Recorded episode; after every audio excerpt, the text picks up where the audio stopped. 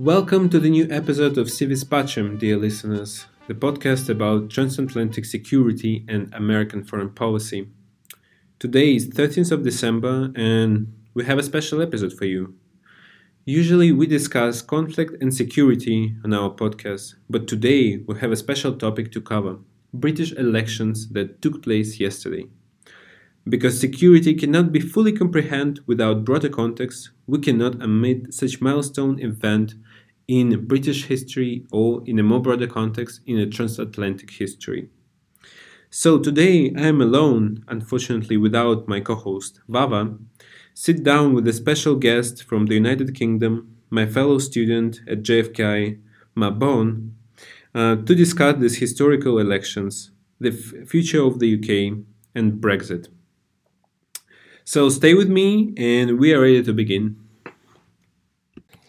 So today I'm here with my guest Mabon uh, from the United Kingdom to talk about like last elections. But first, uh, just introduce yourself. Um, so I'm Mabon um, from Wales in the United Kingdom. So obviously, being in the United Kingdom, like Brexit, you just, you just can't escape it. Yeah, It's in every kind of everywhere. the news every single day. So it's kind of something you have to kind of Yeah. yeah. It's, it's attention grabbing. And so like so much stuff like happened like during like last year, last two years. You know, Mm. it's actually crazy when you think about that. And now actually you have some new like page like you know you kind of like end like this history and now no open new page with this election. I guess that's Um, obviously, coming to Germany, I've actually realised how much Brexit actually is a European yeah kind of phenomenon because it's kind of, I think maybe the last decade European politics has been defined, defined by the populist movement, and I think Brexit in the UK was like the pinnacle, the the outcome Yeah. of the populists. The, the populist literally won. Yeah. I think lots of European countries now are looking, you know, they're Into, looking at like, it with yeah. confidence. Like Marine Le Pen, for example, said Brexit's maybe the most significant political event since the Yeah. fall the Berlin Wall. it's like the earthquake like in Europe. Exactly. Now there's like Yeah. in Dutch they have like Nexit. That's it's going to be exit. Yeah. It's going to be Nexit, Grexit. Yeah, great everything. But now let's let's um, turn to elections. Yeah, of course. So in order to kick conversation, uh, kick our conversation, um, let's just listen to uh, Boris Johnson's speech, uh, victory speech this morning, in order to like get the setting what actually happened in the UK. Thank you all. Thank you all very much for coming. Well, my friends, good morning, everybody. My friends, well, we did it. We did it. We pulled it off, didn't we? We pulled it off. We, we broke the deadlock. We ended the gridlock. We smashed the roadblock. And in this glorious, glorious pre breakfast moment, before a new dawn rises on a new day and a new government, I want to congratulate absolutely everybody involved in securing the biggest Conservative majority since the 1980s. Which, which, which was literally, literally, as I look around, literally before many of you were born.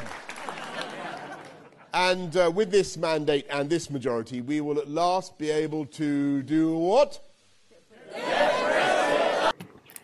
And let's let's talk about results. So uh, we got uh, clear majority, conservative majority, landslide victory, uh, best result since Thatcher. So what do you think about that? Like, Well, I, I kind of thought he would get a majority, seeing how the election campaign was going. Because obviously Johnson had all these setbacks about you know, saying things about women, about homosexuals, racists, but kind of like the Trump campaign, he just kept Yeah. the, the kind of polling kind of stay the same.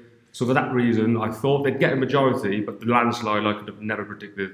Yeah, I mean, at the same time, if you look personally at uh, Boris Johnson, it's kind of like a comeback because like everyone thought like, no, like this guy is like definitely done politically. You know, no one expected like such good results.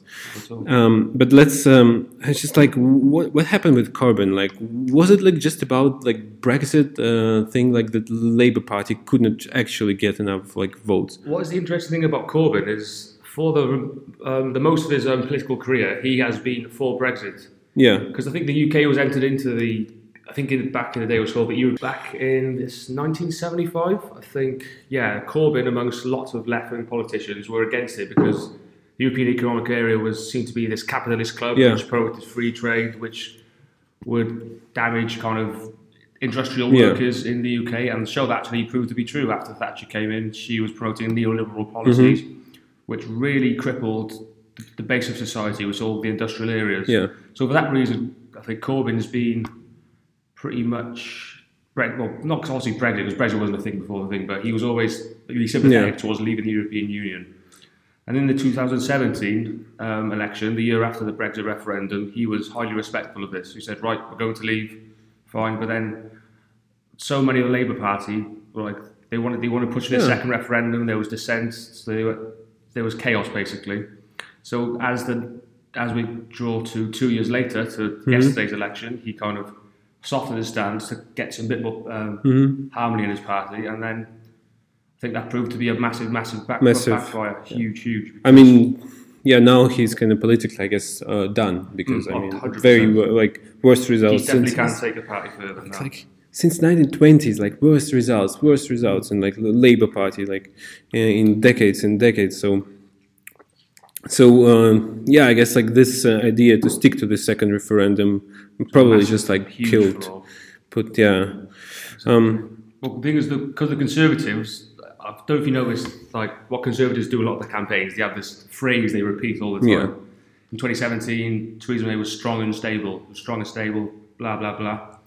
And then this campaign, the whole, the whole campaign, was get Brexit done. Don't you hear? Every Yeah. single speech is get Brexit done, get Brexit done, and they were the only party that took Brexit seriously. Yeah. Labour did not take it seriously enough. We thought you know, the public, they didn't know what they were Mm-hmm. voting for, and that's that's why it was very, very dangerous territory because Labour almost showed distrust in the public in the Yeah. first referendum. So, you know, that's very, very dangerous territory in a democracy. Yeah. you show you, you do not trust the people and what they think, it's going to come back, come back to you. Mm-hmm. And obviously, this has yeah. backfired massively. The people have spoken again. Um, so you think like this uh, conservative victory and defeat of Labour Party is kind of like um, like the result of like the idea that those uh, elections were primarily about uh, Brexit. without a doubt, without a shadow a doubt. And I guess what Labour Party like didn't actually get that it's not about Brexit, it's about like this left idea.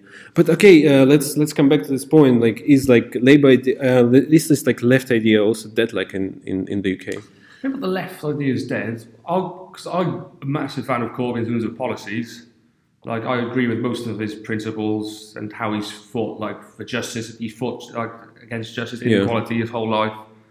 But I just think in the UK, especially, like the spectrum, you, you cannot be too hard the left as a Yeah. leader. I think that was all. That was always the thing that held him back. Great ideas, but his leadership. But you cannot criticise him for being a used because his whole career he's been a backbench MP. He's never been in any just MP for Islington Yeah. North.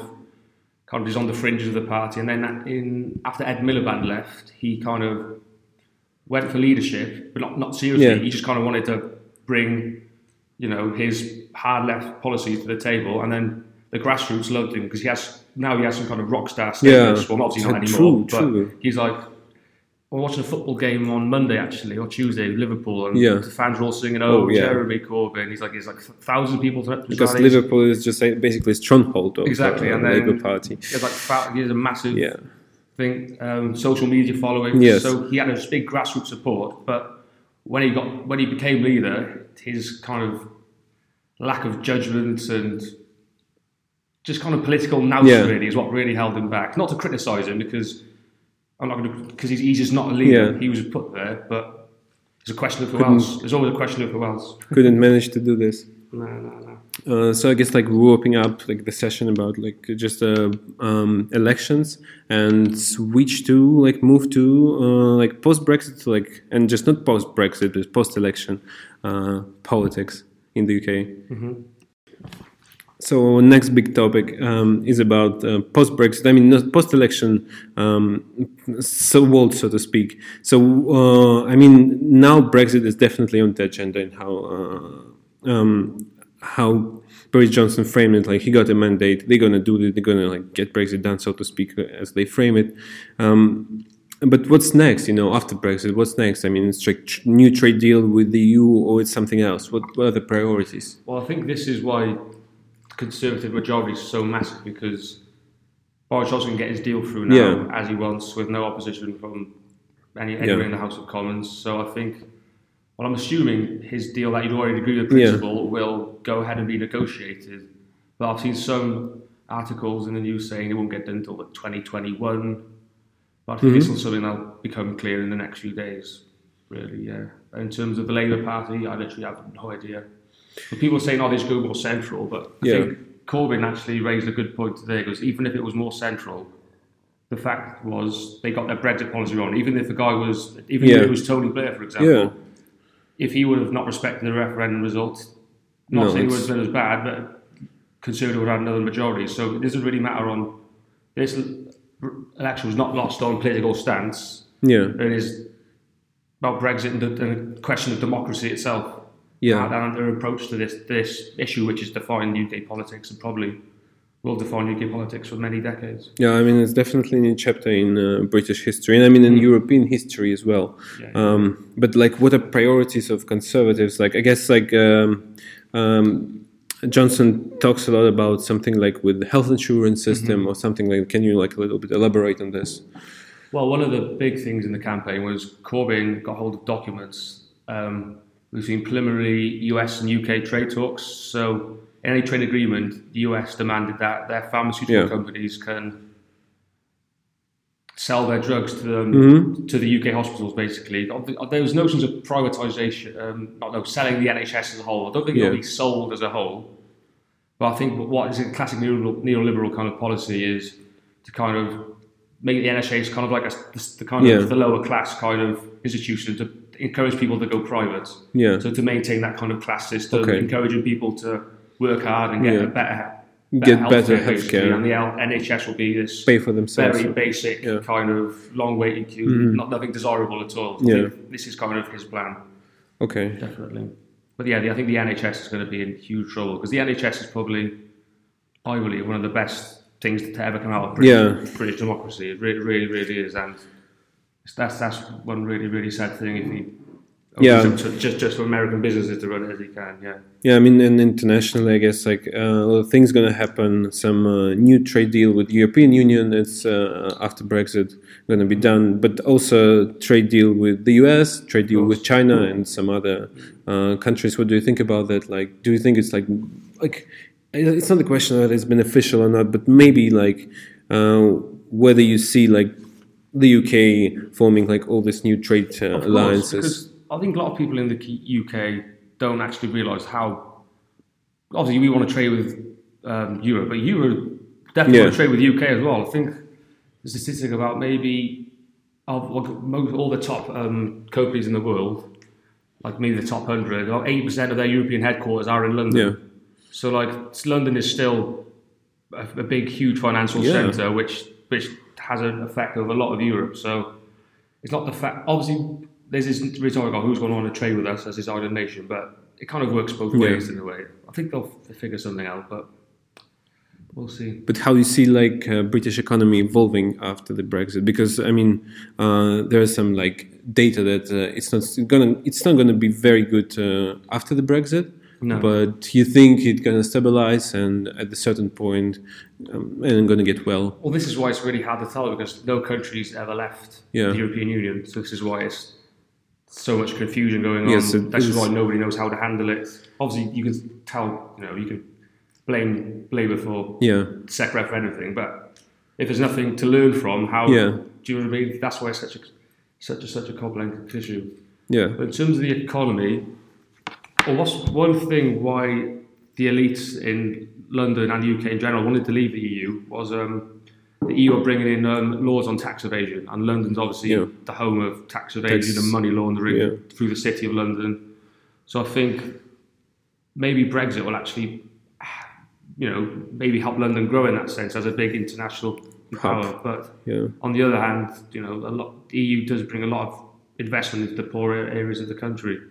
And maybe under a, a Labour government, okay, an argument maybe in a Brexit Labour government, we could, re, you know, reindustrialise maybe, Yeah. but Boris Johnson Yeah. doesn't seem the kind of guy that would want to help the working classes by a long stretch. yeah. And I guess like the, the last point that's uh, also like was like the Boris Johnson agenda. Like, do you think it actually um, this results kind of unite like people? You know, in terms of like now we're gonna get, get this Brexit done, then we move to something else, and I mean, at least we kind of closed this chapter like of the, our Well, history. Well, hopefully, because I think this surely is, you know, the beginning of the end Yeah. of Brexit. Like this surely now means we have to have to get it done. So yeah, maybe in a sense that we all get united. Obviously, there'll be some Remoaners still bickering, but I think be united until it's done. I think, and then maybe the long-term effects of Brexit. Yeah. that, that's another question. That's another. Exactly. So who knows what the long term effects will be? Obviously, for the big bankers of the City of London, that'll Yeah. always be fun. Do you know what I mean? Okay. But for the working classes who voted Brexit, That's what they take crave back for. control. You know, yeah. if they if they turn out to be right, that's Yeah. that's very very unsure. yeah. So um, while Brexit is probably definitely like uh, like mostly uh, uh, already done, so to speak, but like the politics doesn't stop, and we move to another point. It's what would probably at stake at this in this election. It's also the unity of the Great Britain. Absolutely. It's another exciting uh, topic um, that's like result of this election. It's uh, definitely the unity of the UK. Um, and to give you a perspective, um, uh, let's uh, listen to some um, part of the talk of uh, the leader of uh, Scottish National Party. Well, what's your name? I always, you know. Um, Nicola Sturgeon. Yeah, yeah. Yes, let's, of course. let's just like uh, to kick our conversation on this topic. It's been an exceptional night for the SNP and you know Scotland has sent a very clear message we don't want a Boris Johnson conservative government we don't want to leave the European Union and we want Scotland's future to be in Scotland's hands that's the message of this election in Scotland So, like, what's what's your impression in terms of like unity? I mean, Scottish National Party got uh, uh, forty-eight seats. I- It's a lot. It's a big chunk of seats for Scottish National Party. It's like what she says is like clear message. We need some referendum, and probably we don't want to be part of the UK. So, what what's your? I mean, this is actually it gets crazy, right? Of Uh, post post Brexit world. So, what do you think? Like, So yeah, I think the argument she made was Scotland, like the vote, voting pattern of Scotland is not compatible with SDK, so they can vote. You know, every seat could be SNP, for example, and you know, with a conservative Yeah. majority, like they're- they they don't have a voice in, in Westminster. That's their arguing. Is, you know, the Scot- it ceases to miss, exist Yeah. really as a people or, or a state or a democracy if there's zero votes in Parliament. So I think this is why they're campaigning so for a referendum. But obviously, on the topic of referendums, they have to be sanctioned by yeah, UK government at the end of the day, and I think referendums are traditionally in the UK very generational. yeah, So I don't. I, I would love to. Obviously, as a Welsh person, I yeah, after after yesterday, I would definitely like like, like independence in the near future, and I would love if Scotland did as well.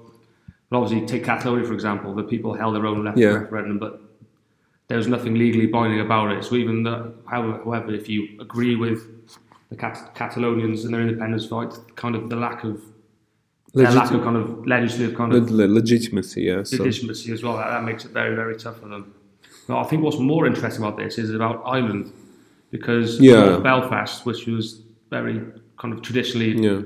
a unionist area, has voted for the Republicans for the first time in about since the 1800s. So that is something really, really seismic in Ireland. I mean, they're like main nationalists, so to speak. You know, Mm. they were main nationalists, so to yeah, Obviously, one of the big Brexit debates has been the backstop uh, agreement or whether to draw a border between obviously north and south. I think Boris Johnson's deal is to not quite a frictionless border, but there will be some stops, and that kind of goes against yeah, the Good Friday Agreement, which I think is probably one of the best outcomes of UK politics Yeah. the last 30 years, that peace process, which Yeah. has, you know, change a really, really grim and horrible situation to something where they can coexist relatively Yeah. peacefully. And this is the stupidity, stupidity of the Brexit vote as well. Like, David Cameron did not think Yeah. this through.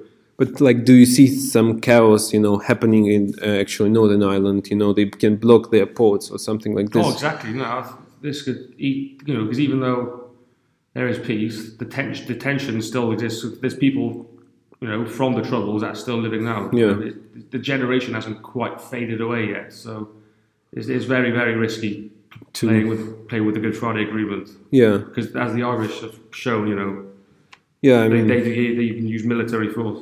yeah. I mean, we can definitely return to some um, yeah, military clash. I mean, not military, but uh, I mean, some violence. Uh, that's what what is actually dangerous. But um, from your like Welsh perspective, like uh, let's let's um, come to this point for a while. Like, um, uh, how do you see it? Like from the, Welsh perspective? The thing with Wales, though, because people compare it to Scotland and Ireland, saying, "Oh, it's not as strong," but there are some reasons, obviously, because Wales has been kind of colonised by England since about Yeah.